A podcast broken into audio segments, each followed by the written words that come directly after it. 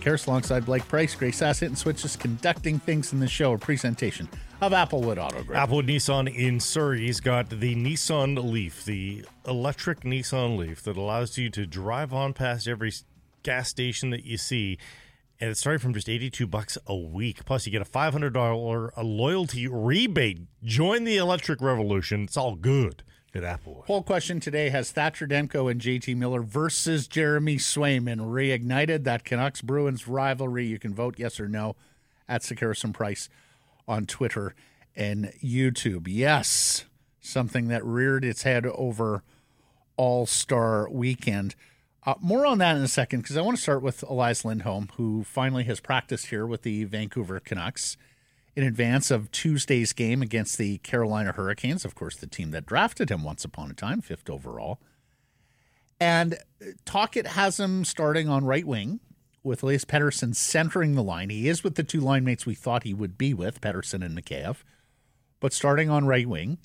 Uh, one would suspect he's going to take his strong side face-off draws. He is a good face-off man.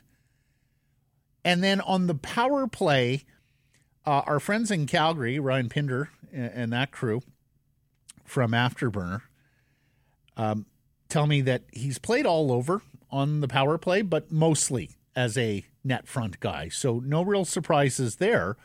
Perhaps the uh, surprise for the Canucks with the power play is Boeser, Miller Pettersson across with Phil uh, with Quinn Hughes at the back. Yeah, I, you were surprised by that. I'm surprised by that because I just love the Miller blowing the zone and running downhill into that Yeah. shot. Like, and again, we'll see uh, because the other report that we we heard from practice was that there was a lot of movement, Movement. of the power play. So. uh, Maybe that's the starting spot, but then once they come out of the blocks, uh, they move around. But I don't want to lose that Mm-hmm. huge setup of Miller skating downhill into the net. I, I thought that just worked like gangbusters. Yeah. Uh, All Star Weekend and the poll question. If you missed it, and um, a lot of people sort of check out of All Star Weekend, the reviews on this one is better than most. It's the best I can remember in, in some time. Uh, of course, in some ways, really had nowhere to go but up. Yeah. after No, the totally. last couple of years. I, I can't say I saw much of the games. I did see a, most of the skills competition and the um, players getting to choose what goaltender they faced Mm-hmm. on the one-on-one side of things. JT Miller chose Jeremy Swayman of the Boston Bruins, but with the line, he's the only goalie I can score on, suggesting he had had previous success or scored a goal against I, and I think it's been deduced that in his career he's really only got one breakaway goal, and it's against against Okay. Swayman. I think that's the background. And then Jeremy Swayman video of him hugging his fellow goaltenders as they left the ice and walked through the dressing room. And Thatcher Demko doesn't even look at him, just stares straight ahead and walks by, leaving Swayman hanging for the hug. And look, they're goaltenders. They're a little bit weird. It may have been a bit. It also might just be Thatcher Demko just not engaging. We, we've come to know this about Thatcher Demko. Yeah, He's not about the fringe ancillary stuff. he's not the life of the party. No, either. no, And that left Bruins fans sore. You left him hanging on the hug to the point where Jakub Lauko, Bruins forward, quote tweeted one of the Bruins fans saying Demko is rude, no hugs with Sway. Lauko says, tweets, "Well, more hugs for us. The Canucks are in Boston on Thursday. Oh, are they now? They sure are, Blake. Once upon a time, they played a Stanley Cup final. You have to be quite old to remember it. this is game 24. It's game 36, I believe. I, and in fact, it's the first of two with the Bruins this month. They are here on February 24th. And Blake, they get the Toronto Maple Leafs treatment. It's a four o'clock puck drop at Rogers Arena on Saturday, February 24th. I voted no on the poll, but I'm sure hoping yes. I think we need something ha- to happen on the ice, and preferably Thursday, so there's some carryover for a couple weeks from Saturday. yeah, that's right.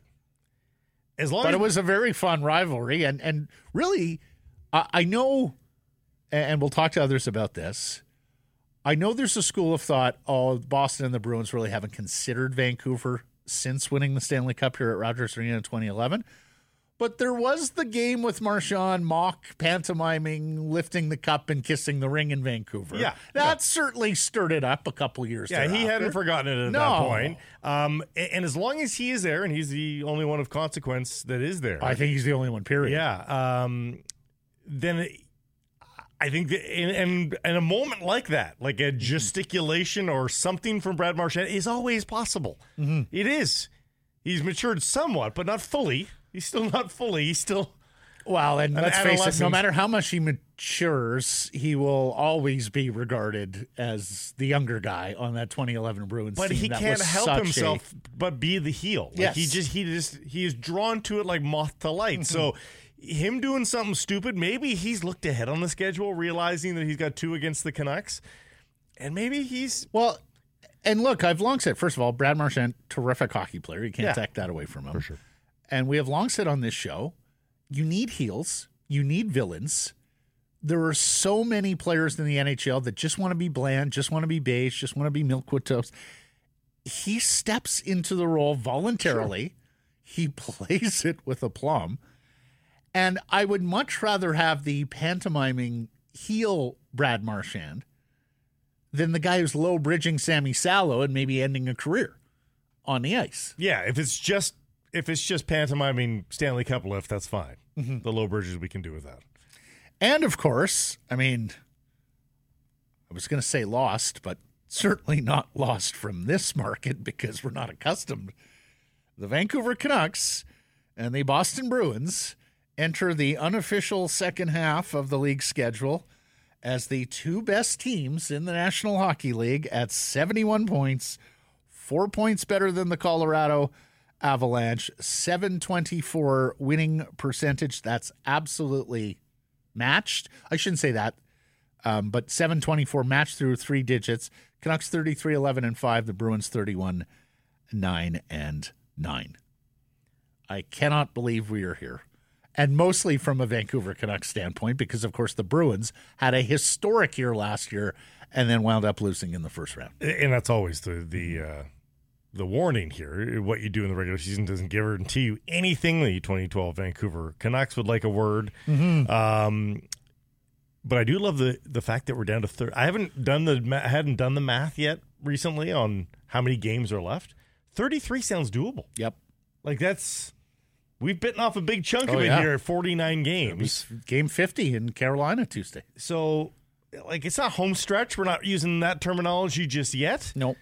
But I think as soon as that calendar turns to March, we can start to use that a little bit. And uh, the playoffs are not too far away. Well, and you know, we've heard this before. We've said this before this year. This is a good test for the Vancouver Canucks. This five-game road trip, which starts in Raleigh on Tuesday, heads to Boston on Thursday. Then weekend morning starts, everybody. 10 a.m. in Detroit on Saturday, 10:30 to get out of the way of Super Bowl in Washington on Sunday.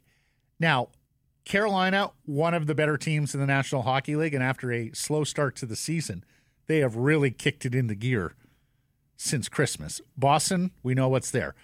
Detroit is currently ho- holding one of the two Eastern Conference wildcard spots, and in fact, the last playoff spot in the East. They're in a Donnybrook with the Toronto Maple Leafs and Tampa Bay Lightning, those three squads fighting amongst the teams in the Atlantic Division to stay out of the wild card and, and play in the 2 3 matchup there. And then Blake Washington, look, if it doesn't start happening soon for the Capitals, then it's not happening. So they're that quote unquote desperate team. They're seven points back of Detroit. They do have games in hand against most of the teams they're chasing in the wild card race. And they have four teams to jump to get into that final wild card spot in the East. So you're going to face a couple of, well, one really desperate team, one team that doesn't have a ton of margin for error in its final 32 games. Detroit's at 50 already. Uh, before you get, let's face it, uh, a palate cleanser against Chicago next week. And, and, the Detroit game is much like the Boston game, the first of two in the month, uh, first of two in two weeks. So a series versus the ring uh, Wings, which I mean, if the Canucks take care of them in both, I mean, it puts a big hit on their playoff aspirations. So yeah, Detroit's here next Thursday as the Canucks start an itty bitty homestand before going back out on yeah, the road. eight of ten as we talked about, and and uh, it's uh, are out on the road, and it's going to be a tough test. But really, um, from there on in, um, a lot of home cooking. A nine game homestand is not too far away here for the Vancouver Canucks. So, uh, last bit of of schedule adversity is right here in the month of February. It, it, it really is the last bit of schedule of uh, adversity. So, uh, we'll see how they withstand it. Uh, Want to get to something from All Star Weekend that may well be a thing outside of All Star Weekend. But Rick Tocchet, of course, one of the All Star coaches, and as we know, all the Canucks were on the same All Star team, with the exception of Elias Lindholm. He played on one of the other, he did not play on Team Hughes. Well, one of the players on Team Hughes was Frank Vatrano, winger with the Anaheim Ducks, um, who a first time All Star, a, let's face it, a, a guy with a, uh, you know, wasn't a, exactly a first round pick, a ballyhooed prospect, or anything like that. But loved wherever he went. He's a former Bruin. Built himself into an NHL player yeah. and a damn good one now. Yeah. At age 29, he's got 22 goals in 50 games, 36 points. 29 years old, under contract this year and next at 3.65 million dollars. There has been some talk about him potentially as a trade target.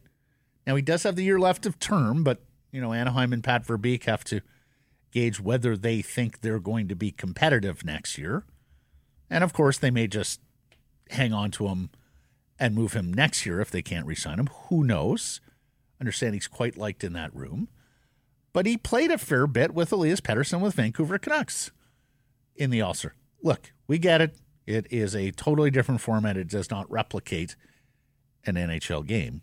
But with Ilya Mikheyev struggling so mightily, no goals in what, 17 games here, is it possible the Canucks could look at further bolstering their top six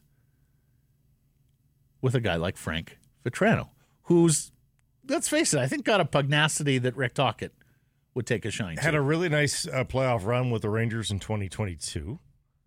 Uh, five goals. Boy, he bounced around assists. a lot. How many teams yeah. did he play for? Do you have it there in front? Bruins, Panthers, Rangers, and now Ducks. Mm-hmm. Uh, but 13 points in 20 playoff games. He's a bit of a fire hydrant. Like he's not. Yeah. He's he's not big. He's only 5'11 listed, but he's not light. And so I don't think he gets pushed around much in the playoffs. I, I like that. I wonder if you're going to go down hypothetical boulevard here um, do you one stop shop and say Ilya Lyubushkin is defensive depth and just make one larger trade and just be done with it? Yeah. Just Le- be done. Lyubushkin, a rental, a UFA to be a right shot defenseman and a bigger, stiffer guy as well. In fact, was a trade deadline acquisition last year. Yeah. With the Toronto Maple Leafs. Now, cap space, of course, is a thing for the Canucks. And to be fair, Jim Rutherford on Toronto radio last week talked about how they're going to sit back, be patient, see what market prices are. Talked more along the lines of March 8th. That's a potential acquisition date. That's angel trade deadline as opposed to coming out here and making another big early move. Um, but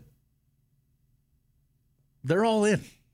And as we've talked about for the better part of, I guess, a month now, if you're all in, you're all in. Mm-hmm.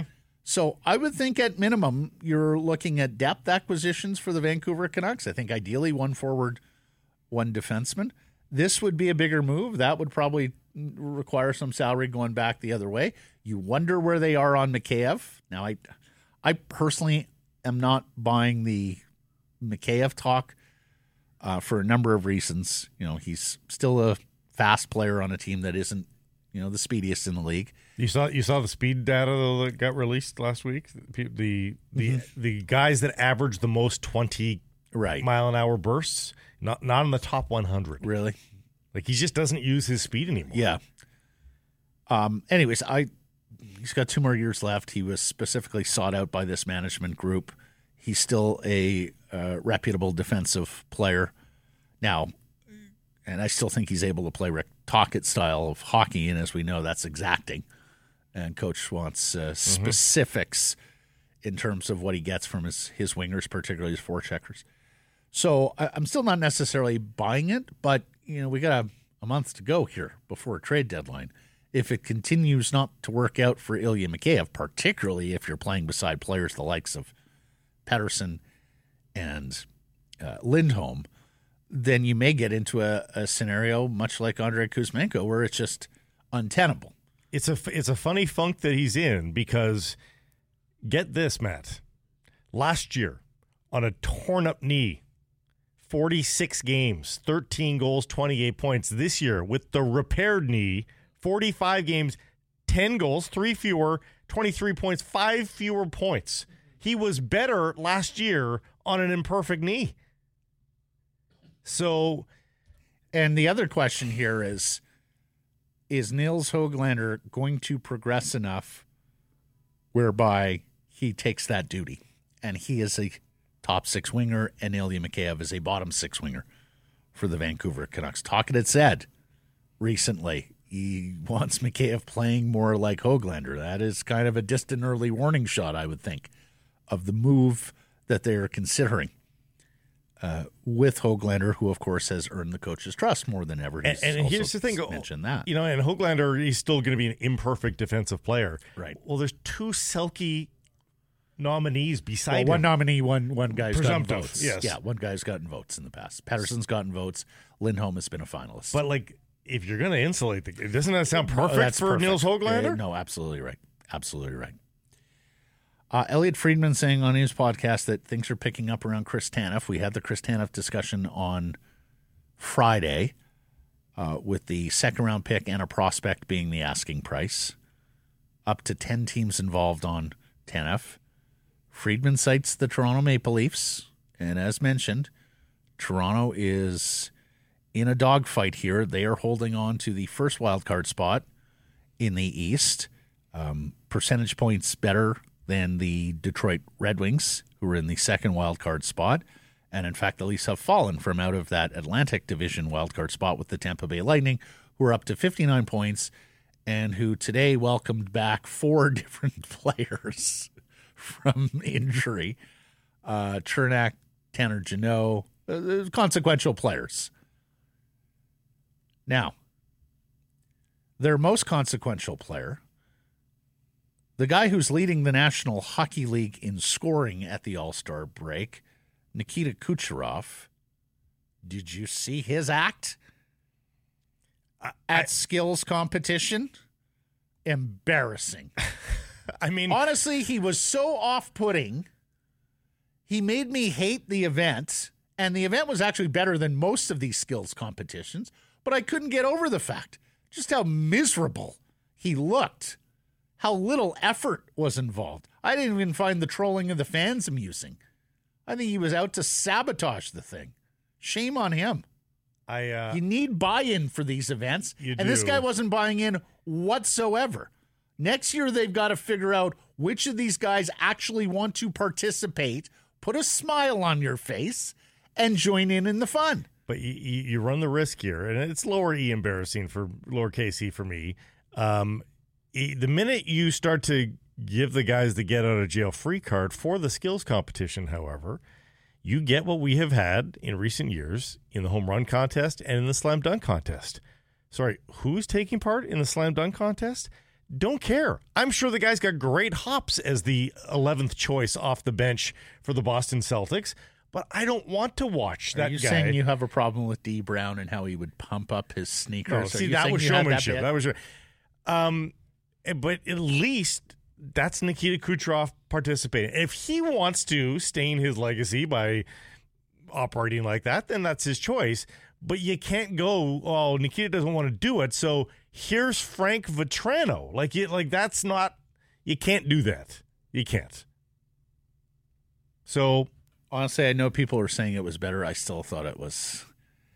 Some of those events just aren't particularly pleasing aesthetically, and particularly so when contestant eight comes up. Well, the, the passing The one passing one is horrible. horrible. They And- just got to scuttle that one. and there's no Less intensity. is more. Uh, Pettersson did that, and he almost won that, didn't he? Or did he win? He did win it, I think.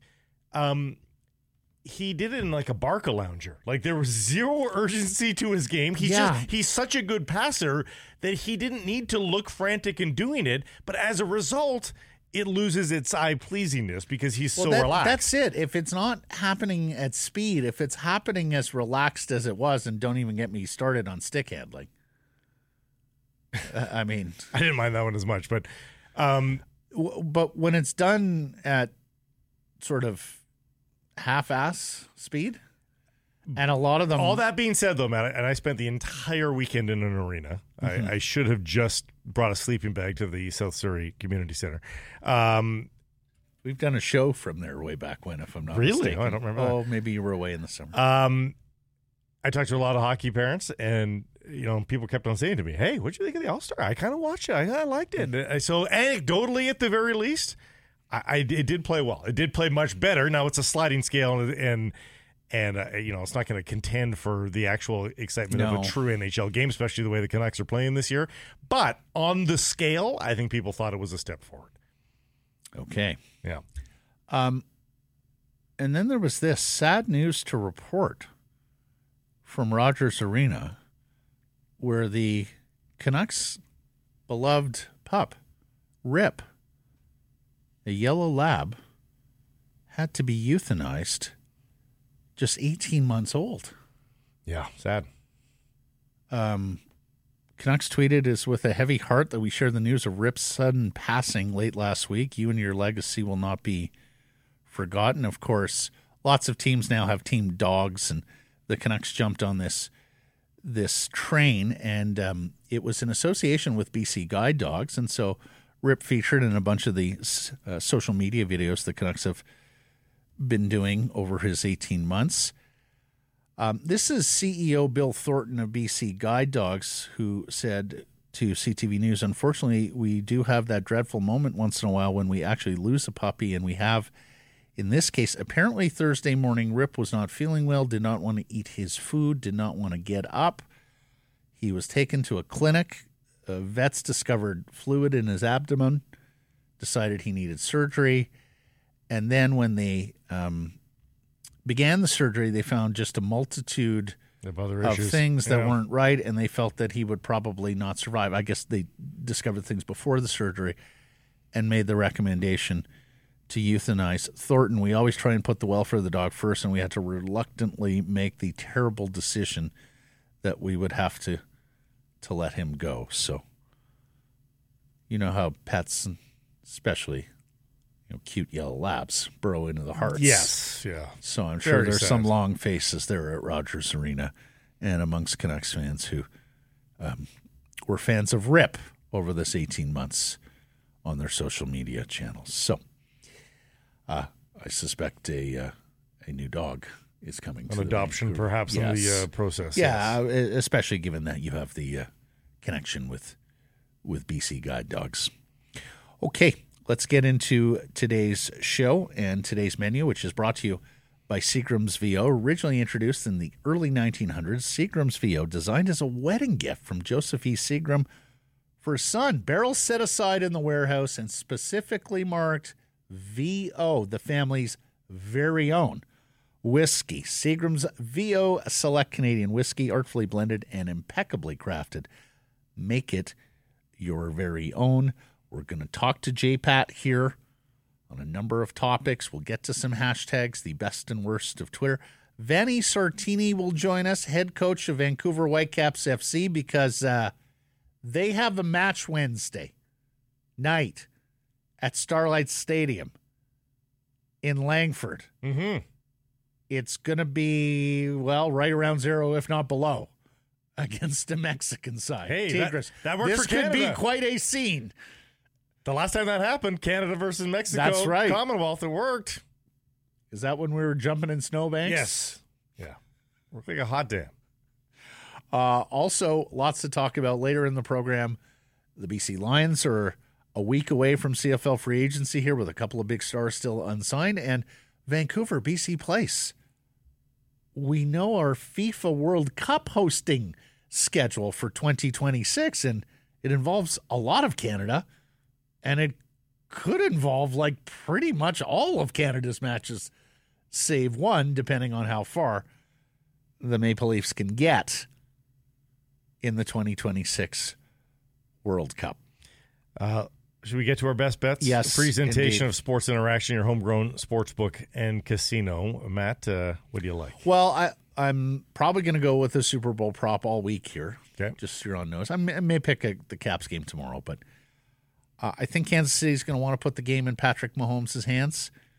It's tough to run against San Francisco. That defense, those fantastic linebackers, good front as well. So I'm going under 66 and a half rushing yards for Kansas City running back Isaiah Pacheco. Uh, I'm going to go a bit of a parlay for the Whitecaps and Tigres. Oh, wow. You can choose the halftime and full time results. So I'm going to say the Tigres because they're in form at middle of their season. They get an early goal or an early lead. They lead at halftime, but the full time result is a tie. Oh, wow. I, I picture a one 0 halftime lead for Tigers and a one one final. Because it's just so bloody cold. Yeah, not a lot can be accomplished. in the 80th minute, they're sitting there going, just run the clock. We don't care about the result. I'm so bloody cold. So pretty reasonable storyline. Pays out at twelve fifty.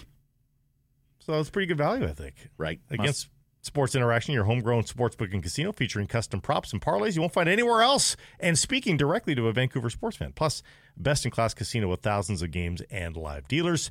Sports Interaction, bet local, must be 19 years of age, and please play responsibly. You can see the code there. You get 200% welcome bonus mm-hmm. from Sekeres and Price. Jeff Paterson is next.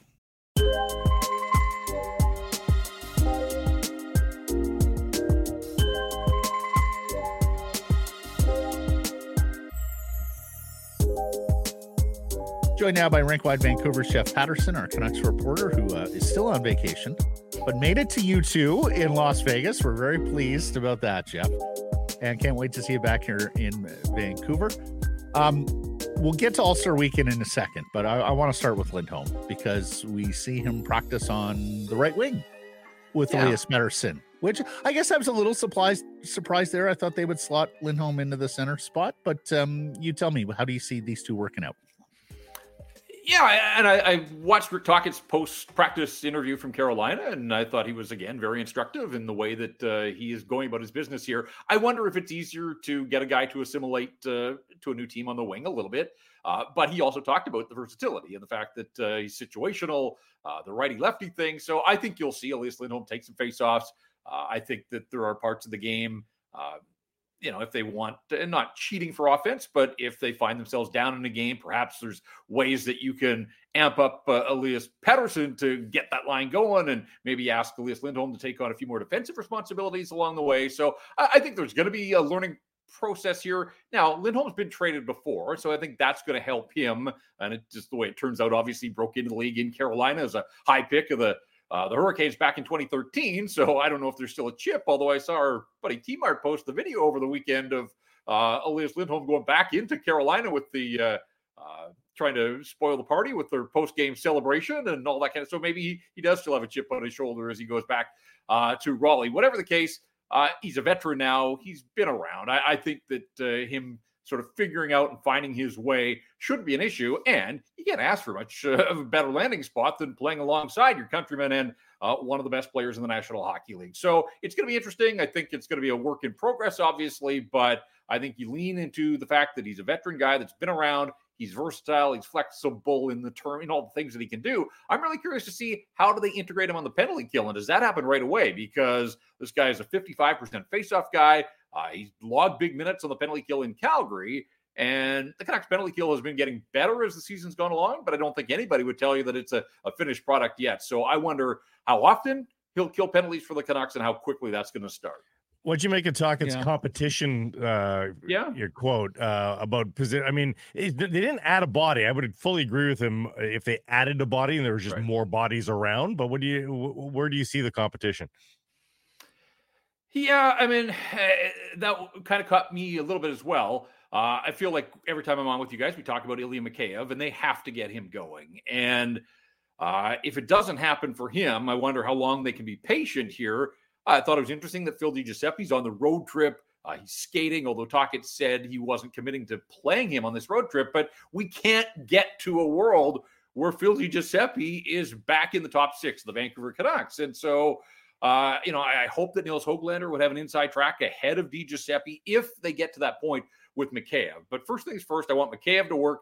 Uh, it feels like Miller and Boeser and Pius Suter uh, had something good going before the break, and so it looks like they're going to continue on here out of the break. Again, you know, at the outset of the season, I didn't envision Pius Suter being a top six forward for the Canucks, but Kuzmenko didn't work. He's not here anymore. Uh, DiGiuseppe, we always kind of thought was a short term project and a guy that, it, you know, look, he earned his spot out of camp. Like I had no issues coming out of training camp, but we always said, like long term, there has to be a better option. Uh, Elias Lindholm certainly would uh, fit the bill there. So, uh, I, yeah, I mean, as far as the competition goes, I guess it's just the the trickle down. Uh, and but you're right. To me, the competition more feels like if Phil DiGiuseppe does get clearance here and knocks on the door, uh, who comes out of the lineup to make room for him? And we've asked that question in the past. And again, I want to believe that a guy like Nils Hoglander with his 14 goals has moved beyond being one of those candidates. I, I'm not sure that that's necessarily the case, but uh, we'll cross that bridge, I guess, when we get to it, because Tocchet was pretty clear that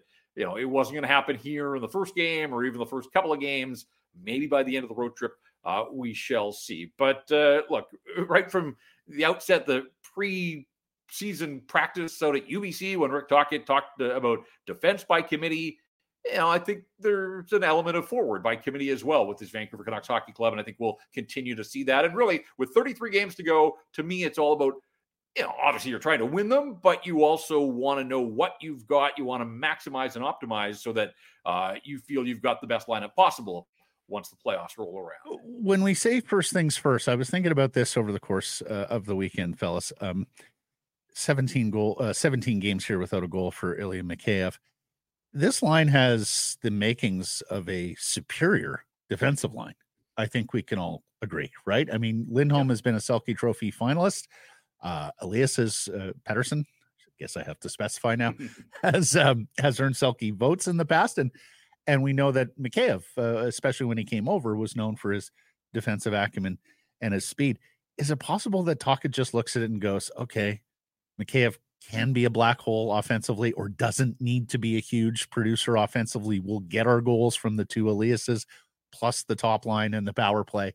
And Mikheyev just make sure that that line is superior defensively. And we've got the makings of a trio I can keep together.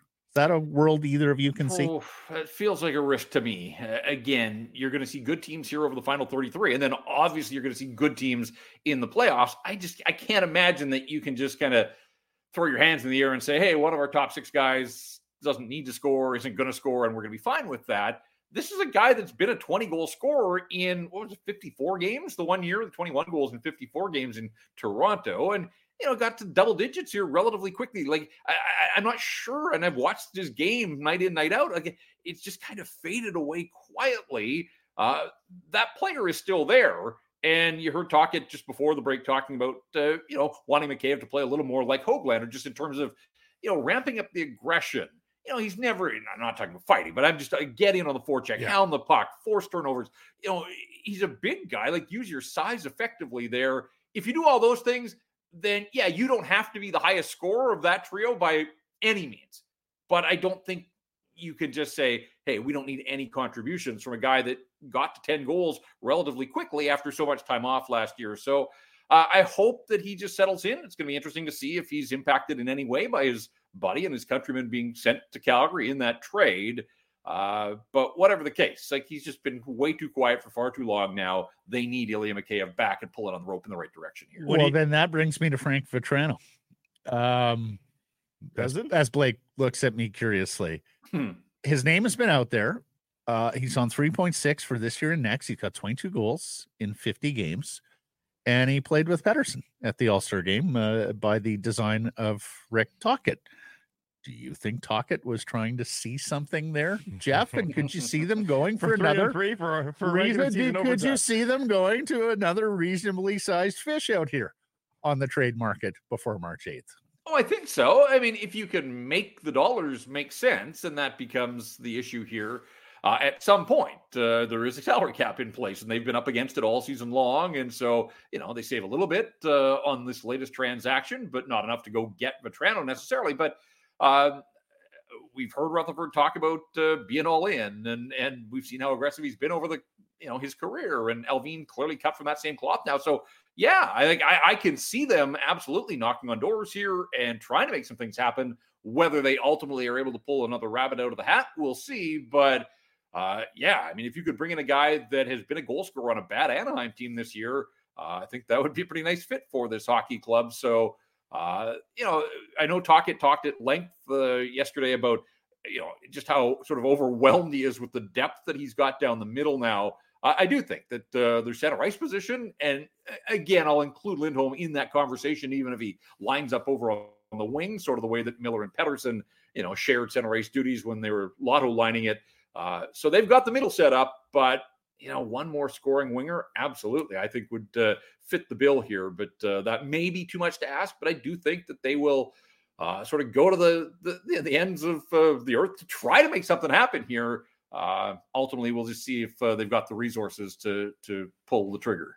Do you think the uh, kind of all stars got anything out of the experience? Um, it, it's you know Petey's not the most emotive guy anyway, so it's hard to read anything into his actions. JT Miller seemed to have some fun, um, and, and, I think Quinn Hughes took the these the skills competition with uh, a grain of salt and sort of uh, you know had a, as much fun as we can read on Quinn Hughes's face as well. What, what did you think? Yeah, I'll be honest that uh, I didn't see a lot of it. In fact, the only parts of the game that I saw were at like 20,000 feet as uh, we flew quickly from Phoenix to Vegas. And I watched some of the All Star game on uh, the airline app. so, uh, you know, All Star is what All Star is. I caught up some highlights and, and whatnot. Uh, you know, Brock Boeser got uh, bamboozled by the commercial break there I saw in the draft where he thought he was joining his teammates and then they they had to wait uh, a few minutes and uh, look the draft I think went for the most part looked like it went off without a hitch um, I, I I don't know that I needed the players in skates, just kind of skating over to grab their jerseys and then go sit on a bench. I probably could have done without that part. But uh, skills competition, it looked like there was a fair bit of intrigue. And uh, I mean, I, I, saw mostly glowing reviews online in the parts that I saw. And I watched it here on ESPN in the States, which was a little different than, uh, you know, the, the broadcasts that uh, we're used to seeing north of the border. So uh, took that for what it was worth. And then as I was sort of in transit on Saturday, I didn't see the games. But Look, I, I think yes, I think uh, all of those players and the fact that they were there together and they recognized that, you know, as Rick Tocchet said, like this is about the crest. Like it was well represented. It was better represented than any other team in the National Hockey League. Like there has to be some pride there, uh, and they're there because of the seasons that they're having. So I hope the guys embraced it and enjoyed their downtime. And I thought it was interesting to hear Tocchet say he asked his All Stars if they wanted the night off on Sunday? And he said no to a man. They all wanted to be back there at that first practice for the Vancouver Canucks. Like I think that indicates that these guys are anxious to get this going again with 33 before the playoffs. Yeah, that's a good sign. That is absolutely a great sign. They're not about that all-star action. They're about the regular season and what's left. So you saw JT Miller picked Jeremy Swayman as the goalie you wanted to face. You saw Thatcher Demko wasn't hugging Snubbed Jeremy him. Swayman. Uh, it's led to our poll question, Jeff. Demko and Miller versus Swayman. Is this reigniting Canucks Bruins in advance of their Thursday game? Is the rivalry back, J Pat? I can't believe you guys are going down this road, but it, it, it, feels to me you, you, need two sides to have a rivalry, right? And as much as people in Vancouver still cling to 2011, like the Bruins have so moved past that. I don't know if there's a person in Boston that's thought about Vancouver since 2011. They've got back to two finals. They had one of the all time great regular seasons. They've had Hall of Fame players, uh, all of that since 2011. And we're left in Vancouver just twiddling our thumbs because there's been nothing since. And so there's too many people that are hung up on that. I'd love to see the rivalry get renewed, but man, it's going to take more than uh, a no hug uh, between goaltenders at All Star Weekend, I think, to fire it up. So I'm voting no on your poll question. Okay, well, the we'll. Were, the fans were aggrieved. Yeah, Boston fans were aggrieved. Yeah. Jakub Lauko uh, quote tweeted one of them yeah. saying more hugs for us. So we'll see. Yeah. We'll see if anything transpires Thursday between these two teams. And of course, uh, you'll be back doing Rink Wide uh, between now and then against Carolina on Tuesday and against Boston on Thursday as the Canucks undertake this this uh, Eastern Conference trip, which is what Jeff uh, a pretty good test, huh? Yeah, like we were we Oh, were talking tests. I mean, this one is absolutely a test when you take a look at. Go ahead. And, yeah, I just don't know that people are paying you know day to day attention to Carolina. But like as good as the Canucks have been since Christmas, Carolina's got one more point than the Vancouver Canucks do since the Christmas break. So they've been going. They've got the best power play in the National Hockey League since the Christmas break, and actually before that. So you know, it's not a team that has game breakers, but they've got uh, balanced scoring, and they've got enough guys, obviously, and they've got the system there uh, under Rod Brind'Amour. So great challenge for the Canucks, but you know, like Vancouver, it's first game for Carolina out of this break. We'll see if that has any impact, and then into Boston, and yeah, we'll watch the warm up, and we'll see if uh, Demko and Swayman are uh, you know eyeballing each other from opposite sides of center. But then the the two quick weekend games, Detroit doesn't play until that game on Saturday. So maybe that's a Mm. break that uh, the Wings are going to have to find their legs. And then they get Washington on Sunday, Super Bowl Sunday. Washington will have been in Boston on Saturday. So it's back to back for both the Canucks and the Capitals. And we'll see how that one plays out. But whatever the case, it's four games in really five and a half days because the two early starts. So, uh, tough opponents, difficult scheduling. Those weekend matinees always seem to test the Vancouver Canucks. So, look, there's going to be a ton of tests from here to the finish line. But that's what makes this so great for us and the business that we're in and the fans. Like, I hope people embrace this, that it, it feels like, I don't know, 15 of the final 33 are going to be big time, you know, games against really good opponents that I think we're going to learn a lot about this Vancouver Canuck team that, you know, has been incredible to this point to the All Star break. Uh, these aren't the final exams, obviously. The final exams come in the playoffs, but these are sort of like stern midterms here Hmm. uh, out of the All Star break against some really good opponents. So let's see if the Vancouver Canucks can uh, keep that mojo going. They faced Yeah. the Bruins twice this month. They've Yep. got Sid and the Penguins. They've got Nathan MacKinnon and the Avalanche coming up. They've got the Mhm. Winnipeg Jets, which we have to remember that's a good team. like, yeah, like th- they haven't seen the Jets yet. They've got three left against Yeah. Winnipeg. Yeah. Yeah. and uh, you know midterms uh, after reading week here, kind of inverse order, Yeah. and and then hey, tomorrow, how about this? The way it sets up, I mean, this is just uh, this is just beautiful. Um, you sit down, you watch the Canucks in Carolina, and then you get dessert. Oilers shooting for 17 in a row in Vegas against the defending Stanley Cup champions. that'll Should be be a a good one fun too. night of hockey. Yeah. On Tuesday. Jeff, great stuff. Travel home safely. Look forward to catching up later this week. All right. We'll see you soon, guys. Thanks.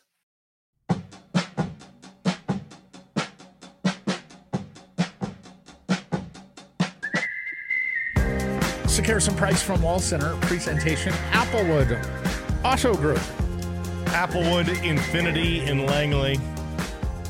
The beautiful QX80. I've always wanted a QX80. Applewood, I've always wanted a QX80. Applewood, I've always wanted a mm-hmm. QX80. I'm just going to say it a few more times. The 2024 you can finance, not not just me, because mm-hmm. I have the show. Even you, listener, can finance it for as low as 0%, plus you get $8,000 in non-stack cash as well. Go check it out at Applewood Infiniti in Langley. It's all good at Applewood. I could lend you the QX60 if you're interested. I need the trunk space. QX80. Okay. Yeah. Had a gentleman at Granville Island as I pulled in yesterday say, Ooh, like that car. Tell me about it. So I did. Really? Wow.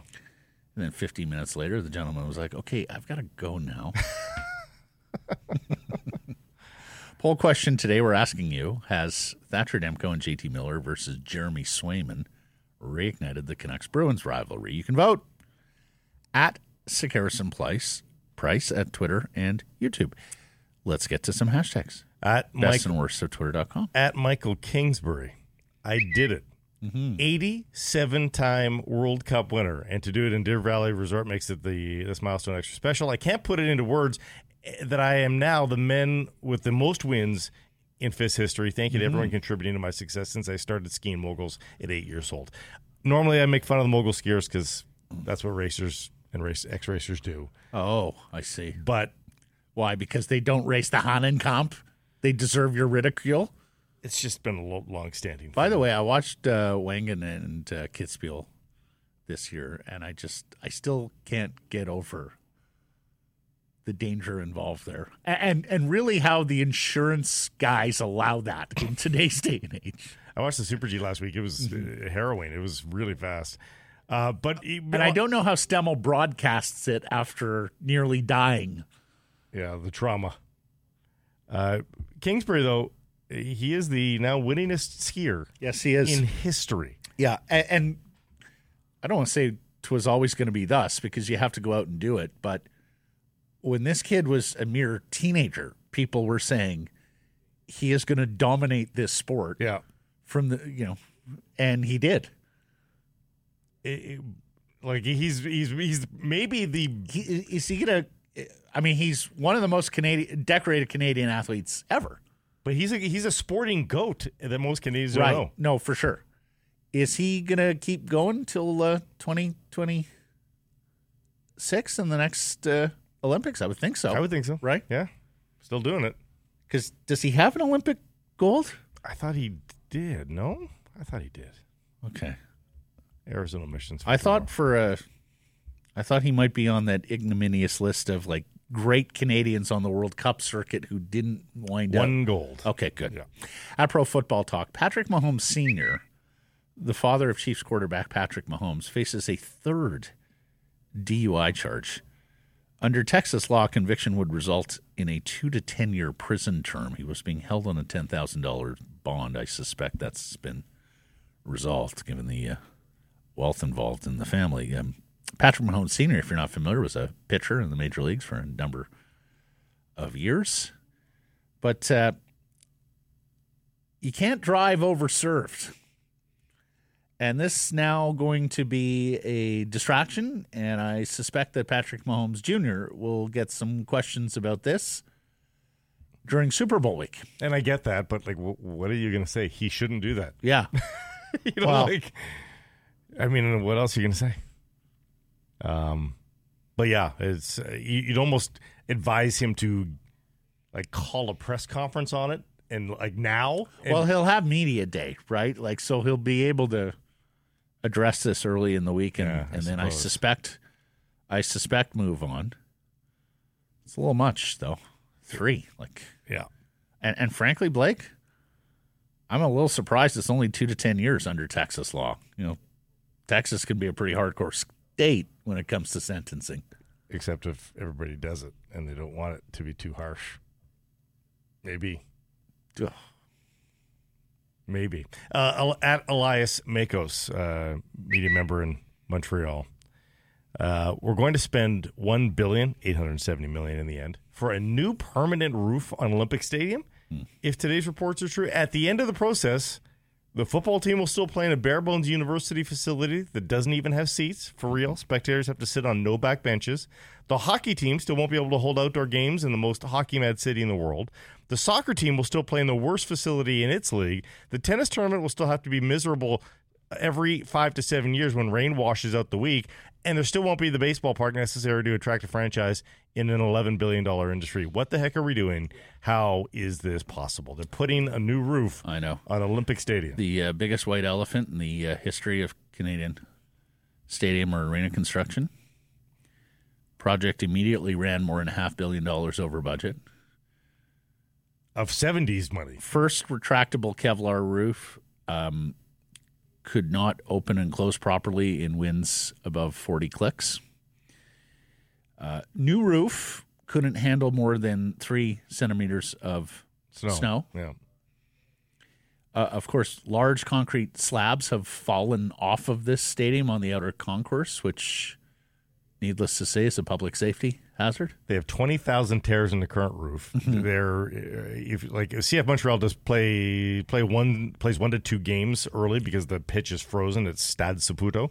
Um, but there's leaks everywhere. Mm-hmm. Yeah. So And uh, um, hasn't hosted a Grey Cup since 2008, if I'm not mistaken. So, they just put new turf down, so you know it will be ready to do that. well, and they do get huge crowds there for the international soccer matches that come through town. Mhm. But all things considered, BC Place, PavCo, BC government, you're looking pretty good, baby, in comparison. I called a game there last year. Uh, honestly, um, it, it looks like the set of uh, The Walking Dead. Mm-hmm. Like it looks like a post-apocalyptic, like what that stadium would look like 20 years after the apocalypse. That's Yeah. what it looks like right now inside. Like they need more than a new roof Mm-hmm. to make it. The other thing about it, it is absolutely gargantuan. It's huge. Like the concourses and just everything Yeah. about it. The Very space wide. around pitches. Yeah. It, like Yeah. At Jeff Passan, the Seattle Mariners are acquiring right-hand reliever Gregory Santos in a trade with the Chicago White Sox for right-hander Prelander Berroa, outfielder Zach DeLoach, and the 69th pick in the 2024 draft. You can now trade these compensation picks in the baseball draft. So, um, Mariners staying busy here, but it, it just seems like every time they make a step this offseason, it's at the expense of another step. Uh, Santos is going to replace Justin Topa, who was sent to Minnesota in the Polanco deal of last week or the week before. But Berroa was in line for that assignment. So, anyways, uh, 339 ERA and five saves. He did close out some games for the White Sox last year 66 strikeouts and 66 innings pitched. And, um, you know, the, the Mariners, like a bunch of these teams that are subject to the Bally's bankruptcy and unknown uh, local television revenue, reven, uh, local television revenues, um, playing it very cautious financially, and that's not necessarily something that's going to go over well with their fans. And, and honestly, and everybody knows I'm a Blue Jays fan. We have some fun when the M's and the Blue Jays play, but I got a feel for Mariners fans because there was a ton of momentum with this franchise. Um, two years ago, when they beat the Jays in that wild card round, and you thought onwards and upwards, and this looks like a terrific uh, young team and good farm system, and they were going to be able to grow. And here we are a couple of years later, and I'm not necessarily sure that the immediate results are going to be realized, even if the farm system remains pretty good. And of course, the rotation is brilliant. You you do wonder whether Dipoto, Dipoto and company are just going to have to bite the bullet and trade one of those fine young starting pitchers to realize more offense or real or fill other holes on the ball club. Yeah, it's uh, it's a little bit disappointing. Still a very slow. We're ten days away from pitchers and catchers. yeah, crazy. and you still got massive free agents out there on the market. At HEA Puck Drop, the Puck Drop, Macklin Celebrini, who was recently named to the National Rookie of the Year watch list, has now scored seven goals in his last eight games since returning from the World Juniors. I had noticed this pace had been picking up because you know I follow BU men's hockey on Twitter, and they tweet out every time he scores, and Bingo! and, and it's been happening a lot. Did you see McKenzie's midseason rankings? 10 out of 10 scouts picked him at first overall. Yeah. Because if you go back to the beginning of the year, some people were intrigued with Cole Eiserman. Some people were intrigued with uh, Demidov, the Russian forward. Then the uh, Silya, uh, uh, Silayev, however you pronounce his name, the six foot seven Russian defenseman started getting some helium. But they are all in Macklin's wake here. And I think we are absolutely tracking towards a second consecutive year where a Vancouver kid goes first overall in the NHL draft. Yeah, and, and does so in a spectacular manner. Yeah. Yeah. Incidentally, I met his younger brother RJ over the weekend. Oh, did you? Bumped into him with a family friend. Yeah. When we had Macklin on the show, we asked him, "We hear your younger brother is like spitting image, does everything like you on the ice," and I can attest they are they are very much alike. I think Macklin and Aiden look very similar Yeah, too. it's true. so, yeah. Uh, lastly, for me at Sky Sports F1, Red Bull has launched an investigation after allegations of inappropriate behavior were made against team principal Christian Horner. Horner denies the allegations and will remain in his role while the investigation continues. Later this month, the next season of Drive to Survive drops on Netflix. This is, of course, the revolutionary reality series about F1 that not only helped increase the sport's popularity, particularly here in North America, but became sort of a model and a template, even though they weren't exactly followed to the letter, for other sports looking to, you know, use these reality series as promotional vehicle. Of course, we won't get to any of this until next year's Drive to Survive, but we've got Lewis Hamilton changing teams before the season even starts for next year at $100 million for Ferrari, and now an investigation around Christian Horner. It would seem that whatever drama is not going to be on track this year if Max Verstappen waltzes to another world championship uh, may be filled by the soap operas around Horner and around Lewis Hamilton. How does he get along with Mercedes in the final year? How does Carlos Sainz get along with Ferrari in his final year? And if you didn't know, um, Christian Horner is Mr. Ginger Spice, Oh, married to Geri Halliwell, the Really? former Spice Girl. I guess she's a current spice. They still tour from time Once to time. Once a spice, always a spice too. Come on. And that's hashtags for today.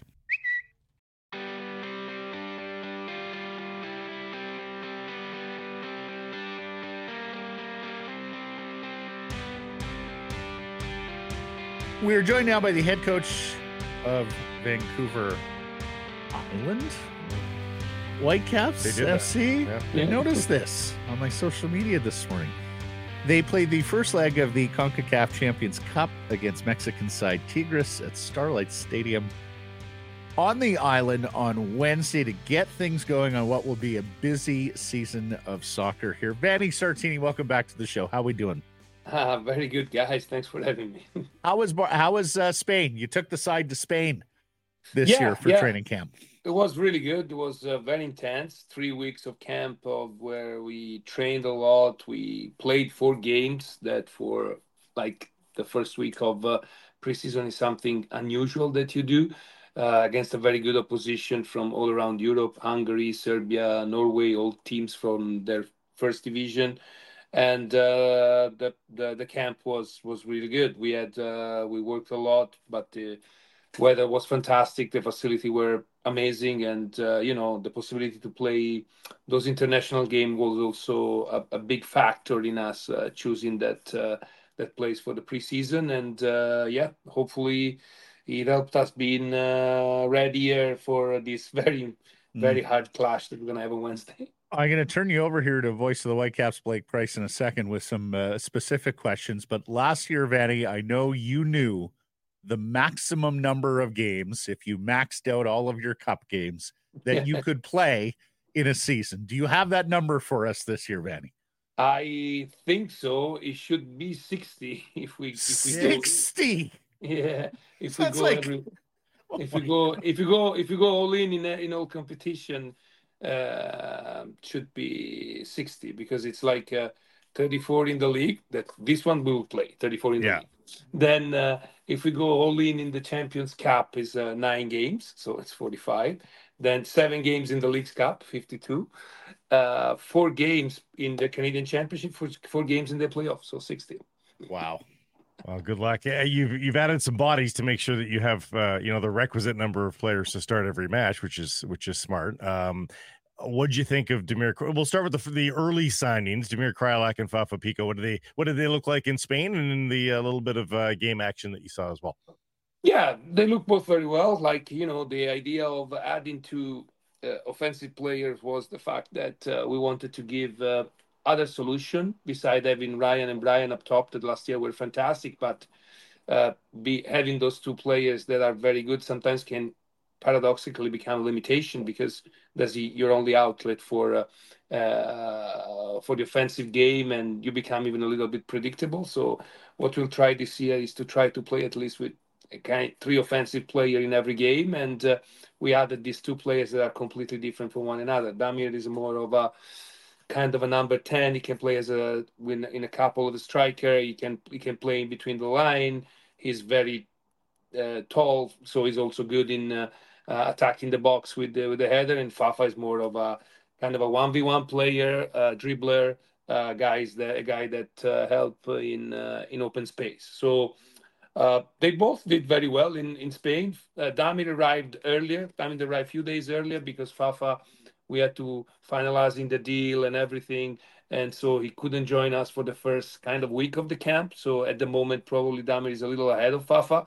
Uh, but, uh, you know, there's still a month for uh, before the start of the league. And uh, uh, there will be, I would say, important pieces for the for the season for sure. And Vanni, if I can just ask, these are both players with massive amounts of MLS experience. Um, d- did this sort of indicate a bit of a, a culture change for you guys in terms of the type of players you target in the offseason? Because the one thing we've come to learn is guys who come to MLS it can be an eye-opening experience with the travel and everything that's different about this league.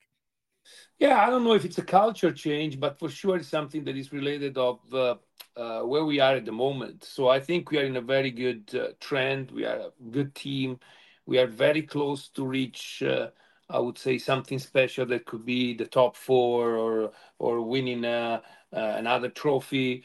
Uh, so uh, we need, uh, I think, something people that come in and can have an impact immediately in the team. We're not in a phase where the team is actually kind of growing up or or I would say developing in the early stage. So that's the reason why when when we were talking in the off expressed to the to, to the scouting department the the I would say the the preference of having players that already had uh, MLS experience. So uh, they could have been, uh, I would say, immediately having an impact. That is the kind of player that we need at this point in our, I would say, in in our ecosystem that we created here at the Whitecaps we've been wondering when you'd get some center back uh, help, like some true center back help, and you go and get Bjorn Inge Utvik, who sounds like yeah. a, a cross country skier, um, a Norwegian guy.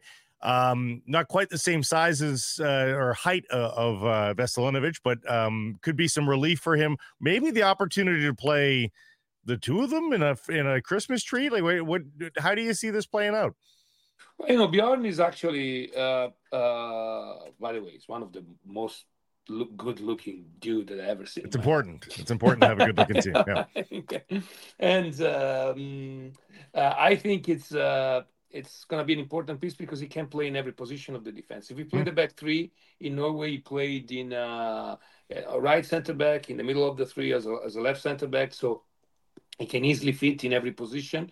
And uh, yes, it gives us another possibility to explore the fact to to to be in a back four because, uh, as I told you last year, uh, the only two guys that, that were solid to play in a back four were were Tristan and uh, and uh, and Ranko. So we didn't have any any replacement there in terms of uh, um, MLS starting caliber. So we hope that Bjorn can also give us this flexibility and having three guys instead of two can make us make even the choice sometimes to go back four. And with no Richie in the fold, uh, what what is the right back position? It's a work in progress. Is there is there a chance for a late movement there before the start of the season, or at some point early in the season? What what should we expect there? I think that uh, the, the, the you know it's more of a question for Axel in the front mm-hmm. office, but I think that uh, there will be another addiction on on the team, and it's no secret that we're looking for um, uh, improve uh, and uh, put in our um, guy in our batteries of uh, wide players, wingback, fullback, how do you want to call it, and uh, also because at the moment we have uh, Sam that uh, is still uh, recovering, is in mm-hmm. return to play, and Ali Ahmed that uh, uh, he can play in that role, even if last year he played more as a number eight, but uh, he can play easily as a wingback. He played for us as a wingback a lot of time. Is he got he just got surgery, so. Um, we need to have, I would say, another option, and of course, another quality option. We're taking our time because I got, I got to be honest with you. I, I never watched that many right back like I did in this in this off season. On tape, huh?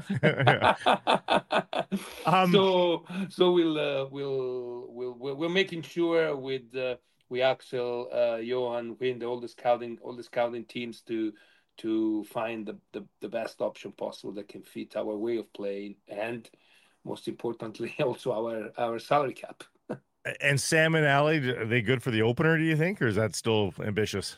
Uh I, Ali, I don't think so. Uh, yeah. To be honest, I, I, Ali, I think uh, so. The surgery was in uh, end of January, like the twenty fifth. We envision at least uh, kind of five or six weeks till okay. till till he can uh, start training fully. So probably he will start if everything goes well. He will start training fully at the beginning of March and being ready to start the game probably I don't know beginning of April.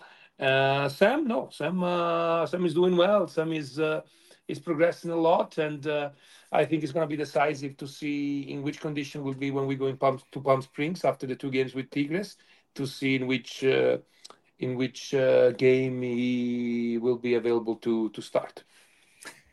Well, you're over at Starlight on Wednesday night in Langford uh, because the uh, BC Place unavailable. I'm looking at the forecast here, Manny.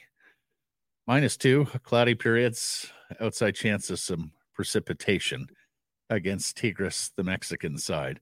What do you tell your team about preparing for a game that could be bitterly cold and some nasty weather against the side that, let's face it, isn't accustomed to these sorts of conditions? And conditions. Gignac's so old, his arthritis will flare up in the cold. Oh, We're hoping, right? Hopefully, uh, you know, I think that uh, uh, I think first of all, it was good to come back home uh, at least a week before the game. So yesterday we trained, and all the players were, yeah, it's cold, it's cold today. It's not that cold, but we were used to the 22 degrees in Spain. So that's uh, that's the thing, and yeah, and and uh, of course we hope that. Uh, uh, this little inconvenience of not having BC Place available for the game, we have to flip it and make it an, an advantage. So you know, uh, Tigres probably that they always played in big stadium, in big uh, big um, uh, setting. Uh, they're not so used to play in a venue like Starlight, that is more of a showcase place uh, with six, six, seven thousand pers- people. Uh, the um, the field is gonna be a little smaller and and, and uh, than uh, than BC Place. Uh, uh, you know, it's uh, the, the the weather is gonna play probably uh, a role, but the biggest role is gonna be played by us. We need to be, uh, you know, um, really, really, really on on our best uh, best behavior because we don't have to forget that uh, they are on game five of their uh, league, so they're fully in, uh, in in in form, and we are only I don't know 23, 24 Mhm. days in our season in terms of preseason. So you know the the all the shape, uh, state of form, it goes in their favor. Let's we let's try to get in our favor all the rest, including uh, I would say the intensity in the game, uh, putting 120 percent uh, of what we have in the game, and and play the best that we can. Well, we all know what a plucky underdog can do at Starlight. Huh? Um, Yeah. Well, yes. I- well, if know, not, we lu- might not be speaking lucky to for- you. lu- Luckily for me, I got the job because of that. I was going to say, if, if not for a plucky underdog at Starlight, we might not be speaking to you here today, Vanni. Um, have you allowed yourself to think about what May 25th against Lionel Messi may look like at Yeah, BC. Place? it's gonna be a madness for sure. like, no, it's gonna be. I'm, I'm, you know, you don't want to think about it because, of course, it's gonna be I don't know game 14 of the league, and uh, there's gonna be already playing in probably the first round of the Canadian Championship and the Champions League. You have a million things to think. But of course, sometimes you think about it because when you see that we, the the the stadium is already sold out and uh, there's going to be 55,000 people. I'm more excited about that than, than, Yeah. than to Yeah. play against Messi, to be honest. Uh, Like, uh, and uh, so that's something that it will be, I would say, memorable for for the city and for the club.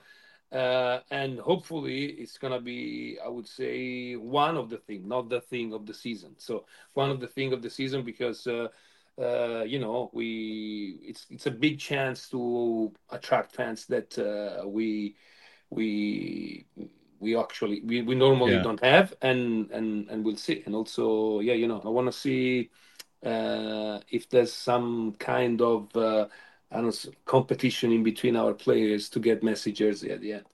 Well, eh, no, but that was my follow up, Vanni. Um, like, will your players be starstruck? Will Will you be starstruck? Can you allow starstruckness as a feeling going into that match, given that I he's think, in your I league think, and he uh, is I your think we have to complete to be completely honest. In the in the warm up and in the leading of the will be starstruck. it's pretty simple, you know. Yeah. Uh, but then when the game, uh, so you'll see uh, your Messi arrived, Messi, Busquets, Alba, you know, like uh, Suarez, uh, and uh, uh, but then uh, we we we already experienced against uh, a lot of players that. Uh, uh, are very good players and top players. You know, we were lucky. I was like, we were lucky in the last year to play against, I don't know, uh, Chiellini, Ibrahimovic, Wayne Rooney, uh, Insigne, Bernardeschi. All these guys are not Messi, but are very famous. And you and and uh, you know when they have a, a certain aura when they arrive on the field. But then when the when the referee blows the whistle, it's uh, you know that they become like uh, like uh, Matt and Blake in the field. Oh, boy!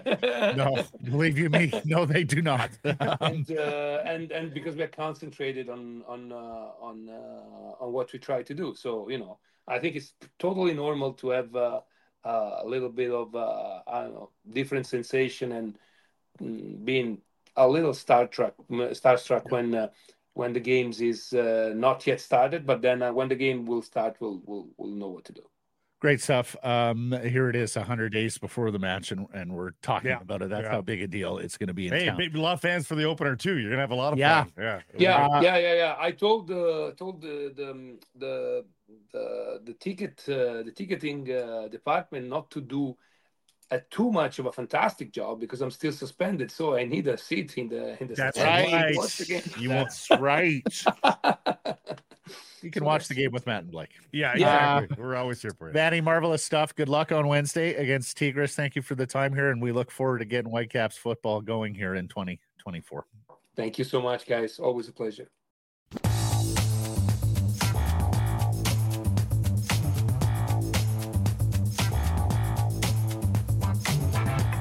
Sekeres and Price from Wall Center, presentation Applewood Auto Group. You can text us 778 402 9680. It's the Great Clips text message inbox. Great Clips.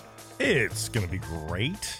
So, announced by FIFA Sunday, BC Place will play host to five group stage matches at the 2026 World Cup. Those games will be June 13th, 18th, 21st, 24th, and 26th. So, really, over a two week period here in the city, every three days, going to have a World Cup match. Then, knockout round matches on July 2nd. That's a round of 32. And July 7th. That's a round of 16. Vancouver is hosting two of Canada's three group stage matches. Toronto is going to get the opener, and then the next two Canadian matches will be here in Vancouver. And as James Duthie points out, if if Canada wins its group, it would stay in Vancouver for the round of 32 game, and if it wins that one, it would stay in Vancouver for the round of 16 games. So there's the potential for five Canadian games in Canada It's a big ask. with four of them in Vancouver. Very, very big ask. Now I saw you tweeting you were hoping for what, as many as ten and at least eight. Yeah. Uh, do you do you feel shortchanged here at all? So there's there's good news and bad news. Love that we got the two of the three. So that's that's really And great. remember, this is a um, different format World Cup than what we've been accustomed to. Uh, well, more teams, but but other than that, not really. I mean, same idea. It's just more teams. That's all. But they remember they backtracked on the on the Oh, proposed right. changes. More teams, Yeah. same groups of four, right? Because Yes. uh, Qatar went worked so well Yes. with the groups of four. So Yeah. So it, I I love that we got two of the three Canadian matches. I love that we get matches of consequence, elimination games, and two of them, and we got more than games. Well, that's it. Like we're we're going to know what the stakes are for Canada in both of these matches, right? Oh, there's that too. Yes, but I just, I just mean e- even assuming things don't go great for Canada and they they don't even make the round of 32, you're still going to have games of of mm-hmm. consequence, like el- elim- elimination matches here at BC Place. Uh, in back-to-back weeks in the round of 32 and the round of 16 so that's very cool we got more than than toronto did both for canadian matches and for overall matches What's a better stadium? Period. bigger, Like, better. bigger, better. Like Yeah. everything about it is superior. to- And our neighbors to the south in Seattle, they got six matches.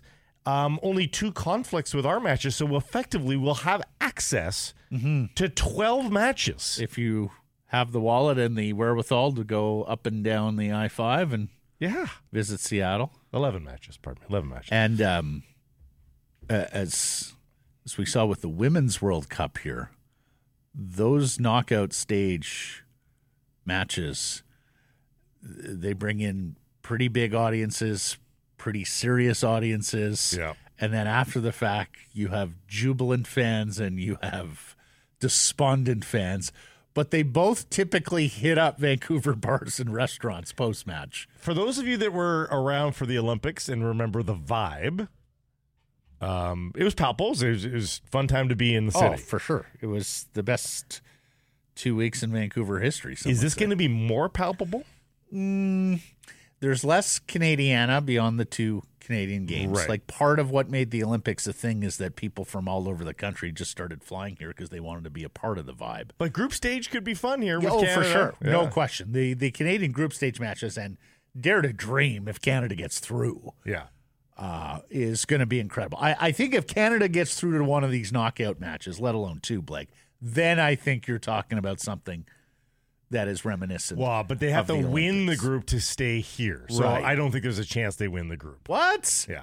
You're Mr. Positivity on Canada's soccer. we have to we have to see the group. We have to see the group before we can make that those sorts of predictions. But Host nations tend to do pretty well at World Cups. they're they're they're in pot A, right? So like they Korea making it through to that se- uh, to Yeah. the semis way back when. Yeah, right? because they they they they are treated as a favorite, if you will. Um, you know, you're already into the group, and and it's well, not minnows, but it's middleweights and minnows from there on in.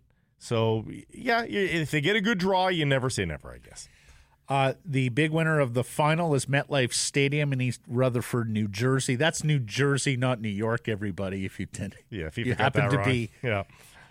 confused by what FIFA released on that New York metropolitan area, but is on the Jersey side, of course, the home of the Giants and the Jets. To which Chris Long, former NFLer, tweeted, "Let's bring the most expensive ACLs on the planet to MetLife."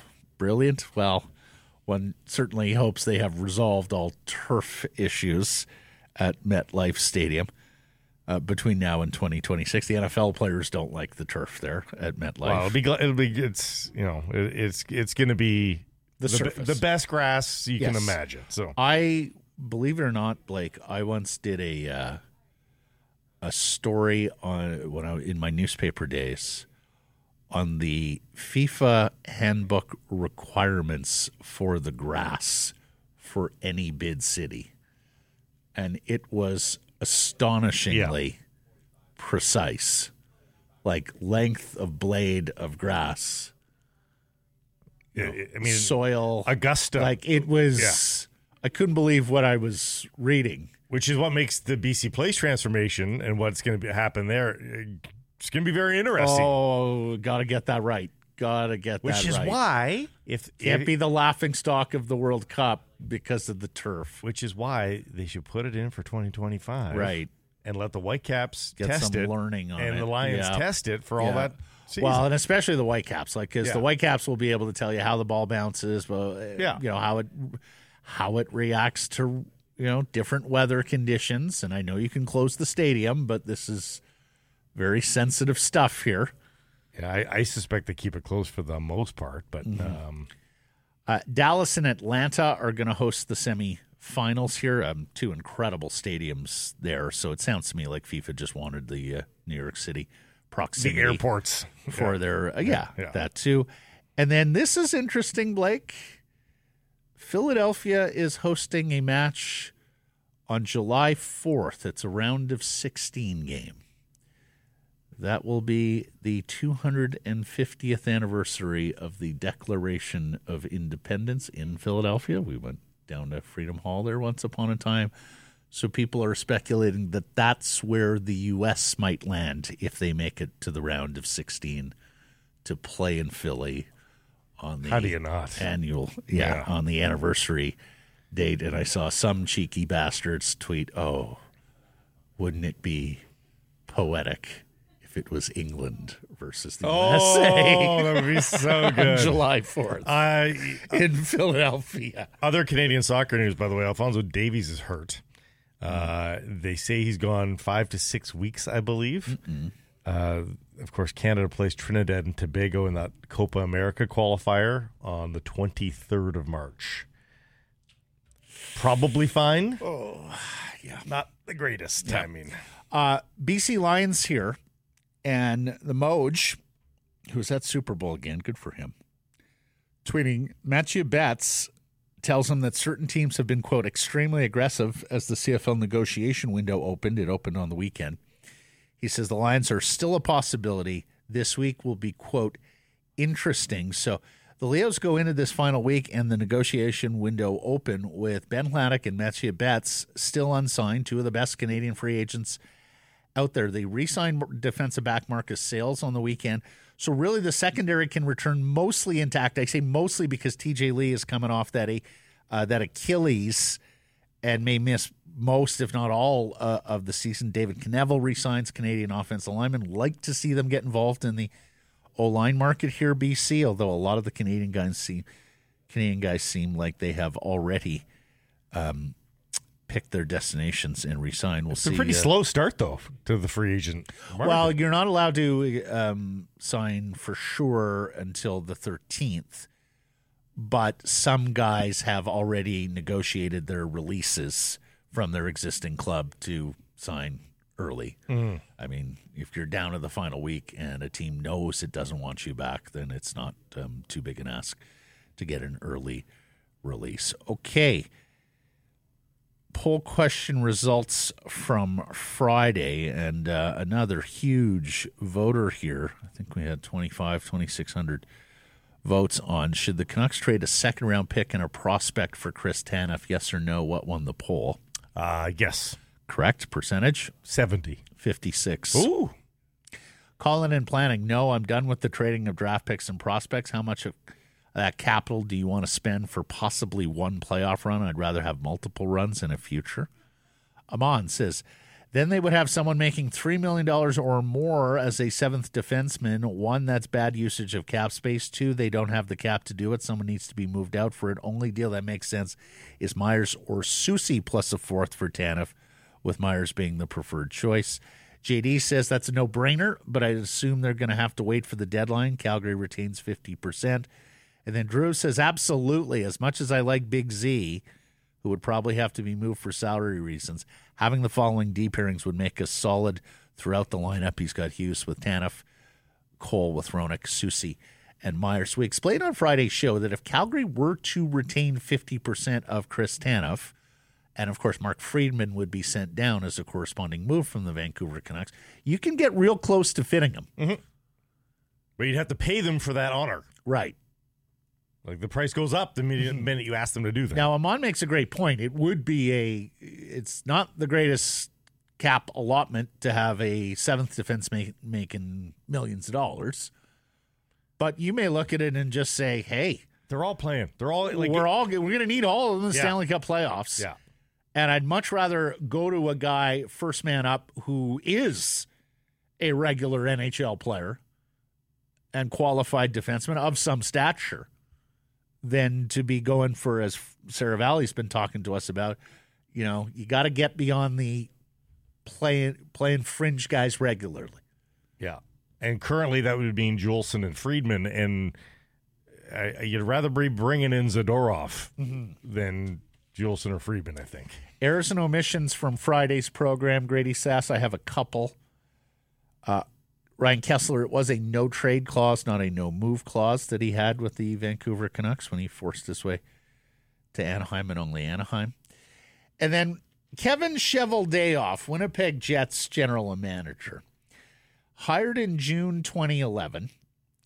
It took him two years and eight trades before he finally acquired a bona fide NHL player. Now, there were some sort of fringy guys prior to that that Cheveldayoff brought in, but mostly AHL guys. He did not acquire an NHL player for more than two years when he made a deal for Michael. Like, think about that within the context of the Canucks this year Yeah. alone. Yeah. Kevin Cheveldayoff went two calendar years before he traded for an NHL player. Patrik Allvin has accomplished this season what, you know, uh, the rate of 10 seasons of Kevin Cheveldayoff, really. Grady, anything that uh, you sussed out, anything from the inbox? Nothing. Brilliant.